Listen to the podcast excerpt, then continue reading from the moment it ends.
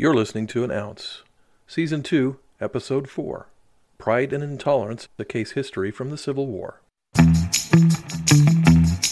You are listening to An Ounce, a podcast providing inspiration, ideas, and wisdom through engaging stories, commentary, and interviews so you can live life better.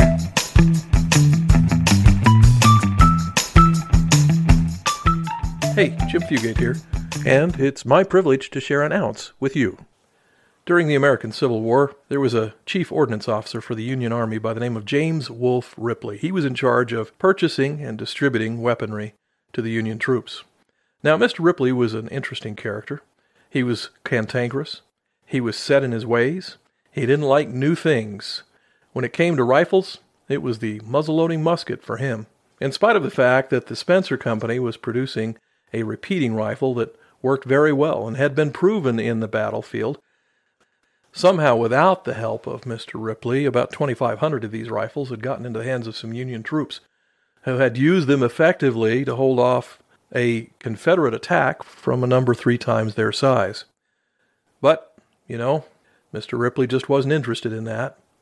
In fact, when Mr. Lincoln was able to force him to actually purchase the rifles, Ripley thought, well, he didn't tell me how many I had to buy and whether or not I even had to distribute them, so I'll just buy a few and keep them here in the warehouse. Troops in the field were aware that this new technology existed and that it worked, and they began to purchase the rifles as they were able with their own money. So, what was the effect of Mr. Ripley's bad attitude about new things? Experts tell us that he probably extended the war by two years and cost hundreds of thousands of lives. Pretty shocking that one man can do that. So here's the ounce. All of us have our favorite ideas, concepts, theories. We don't necessarily find ourselves being tolerant of new ideas or something different. It's important to be tolerant, to have our eyes and our ears and our hearts open to the fact that somebody might have a better idea. Refusal to accept that possibility can be very costly. And that's the ounce submitted for your consideration. Hey, did you know we were giving away four awesome little pocket multi tools? Well, we are. To be eligible to win one of the four tools we're giving away, you need to send us a positive comment or a great idea for a new episode. You can do that at jim at anounce.org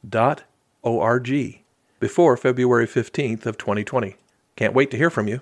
On our next episode, we'll talk about some serious insults that have been recently dealt out to the namesake of the Roman god Pluto the god of the underworld and wealth. Is it wise to mess with a god that has the lethal three headed attack dog named Cerberus and has dominion over your money? I'm Jim Fugate, and I'll catch you next time. That's an ounce for now. Thanks for listening and subscribing to this podcast. Listen again for more information, ideas, and wisdom, an ounce at a time.